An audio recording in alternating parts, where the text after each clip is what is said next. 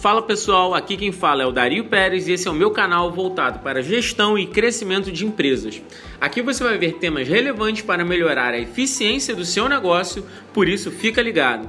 E se você achar que esse conteúdo faz sentido, não esquece de nos seguir e compartilhar para os seus amigos.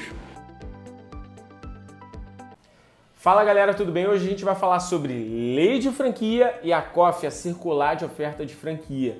Já vou pedir para que você pegue uma caneta e um papel. Eu estou aqui com o meu iPad, com a minha colinha, porque é bastante item, tem muita coisa séria que a gente vai falar aqui. E se você errar em algum desses pontos, você vai ter problemas sérios no seu negócio, gente. Você vai estar indo contra a lei, porque a COF é pedida na Lei de Franquias. Então fique esperto. Pega algum papel aí, alguma caneta para anotar e se liga aí no vídeo. Vamos lá. Então, pessoal, sobre a Lei de Franquias. Ela era uma lei muito antiga, se eu não me falha a memória, de 94, e ela sofreu uma atualização recentemente, em 2019. Na minha opinião, para melhor, ela conseguiu deixar mais claro alguns pontos que já eram trabalhados dentro da dinâmica de franchising, mas não estavam claros na lei. Acho que precisa avançar bastante ainda.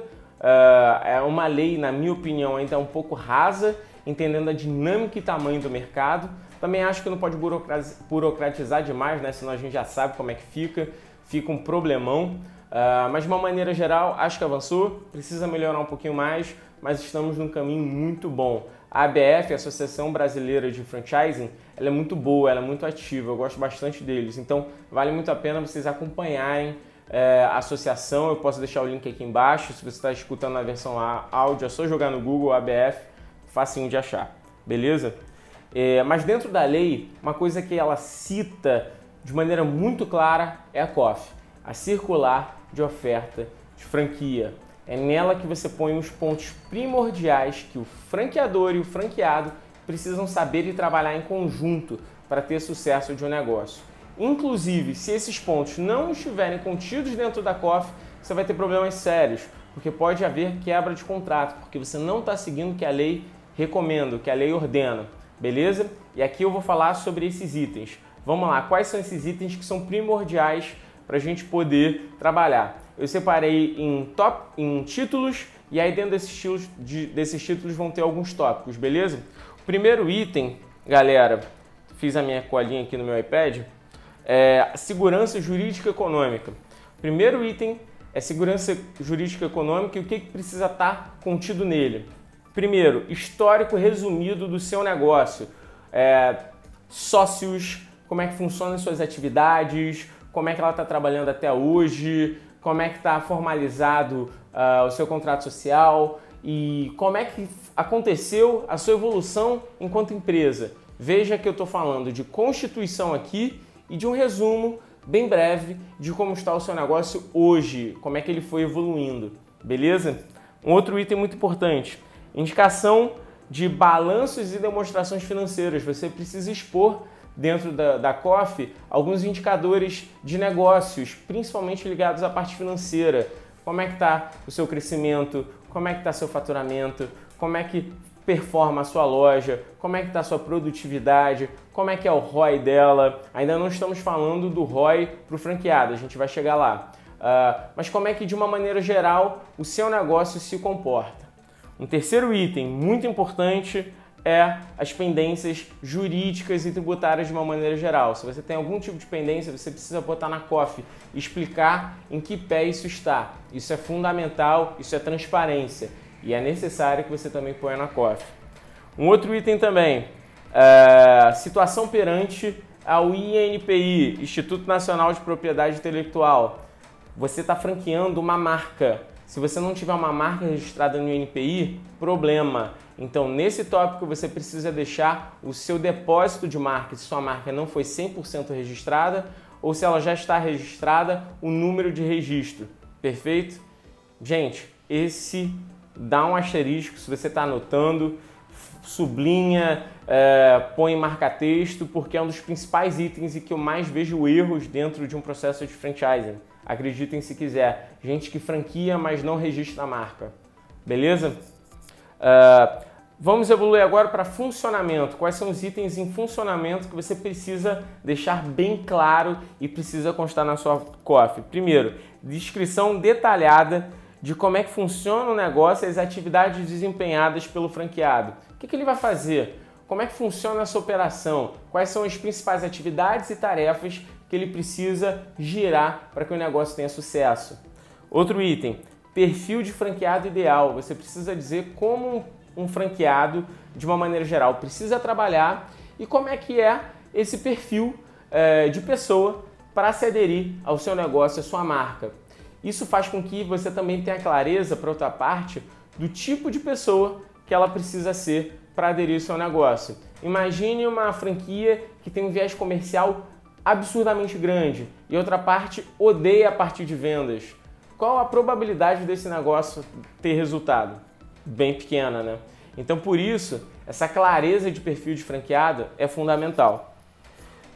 Outro item, requisitos para um envolvimento direto do franqueado, se de repente ele precisa ter algum tipo de diploma ou precisa ser certificado em algum tipo de órgão, isso é muito importante. Também, indicação do que efetivamente a franquia vai ofertar, galera, para o franqueador.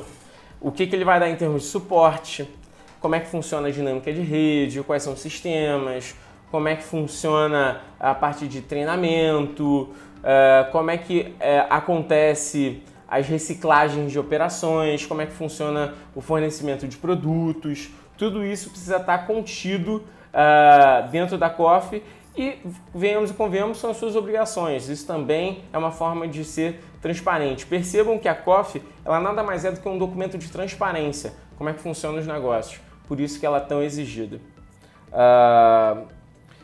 Vamos falar agora sobre investimentos, taxas e demais obrigações. Dentro disso, você precisa saber que você tem que deixar claro para o franqueado investimento inicial, quanto ele precisa de grana para fazer esse negócio girar inicialmente. Se a gente está falando de uma loja, ele precisa saber o quanto mais ou menos se investe para ter uma loja dentro dos padrões da franquia que você passa e de layout que você já forneceu para ele. Então esse é o primeiro item. Segundo item, taxa de franquia. Normalmente as franquias elas cobrem uma taxa inicial pelo uso da marca. É como se fosse um valor inicial aí de kickoff para o trabalho começar a girar. Esse valor, gente, por mais que algumas pessoas sejam contra, é muito importante porque é um valor que normalmente a franqueadora, se ela tem uma boa gestão, ela utiliza para dar justamente todo esse suporte para o franqueado. Então é um valor que precisa ser justo, mas eu acredito que é um valor importante. Outro ponto também é o valor estimado de instalações, equipamentos, estoque inicial, condições de pagamento, tudo que o franqueado precisa se atentar do ponto de vista financeiro para que ele não venha a ter um furo de caixa. Outra coisa também muito importante é como é que funciona os tipos de investimentos e os tipos de custos posteriores à abertura do negócio. O quanto ele deve gastar em termos de aluguel, o quanto ele precisa ter de investimento em sistemas, o quanto ele tem que pagar de royalties, o quanto ele vai pagar em termos de tabela de produtos, se você fornece o produto para ele ou a matéria-prima. Isso precisa estar muito bem descrito. E um outro item também é o quanto ele precisa de investimento para know-how. Muitas vezes as franquias exigem que ele faça cursos esporádicos, investimentos em termos de conhecimento para que ele consiga tocar esse negócio.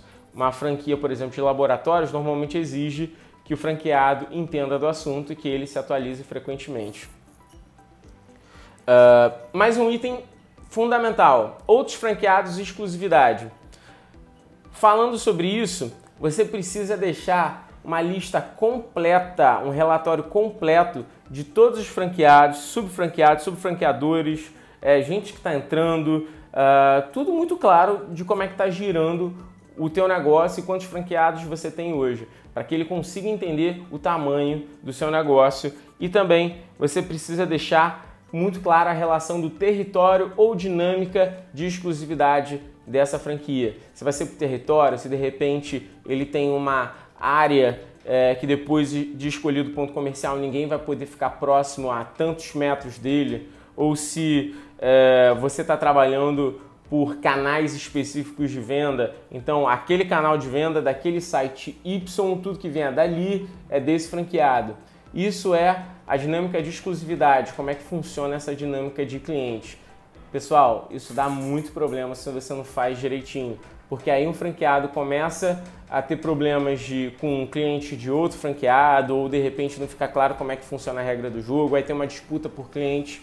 Isso causa uma ruptura de credibilidade muito grande na marca por conta desse não direcionamento. Então presta atenção nisso, beleza? E principalmente, quais são as regras caso o franqueado consiga um cliente fora da área de atuação dele? Se ele está trabalhando, sei lá, de forma regional em um determinado bairro, mas vem um cliente de outro bairro, o que ele faz com isso? Ele redireciona para uma outra franquia? Ou se essa área que esse cliente está vindo não tem nenhuma franquia, ele pode pegar, pode trabalhar enquanto não surge outra franquia lá. Tudo isso precisa ficar muito claro para que não tenha nenhum tipo de ruído.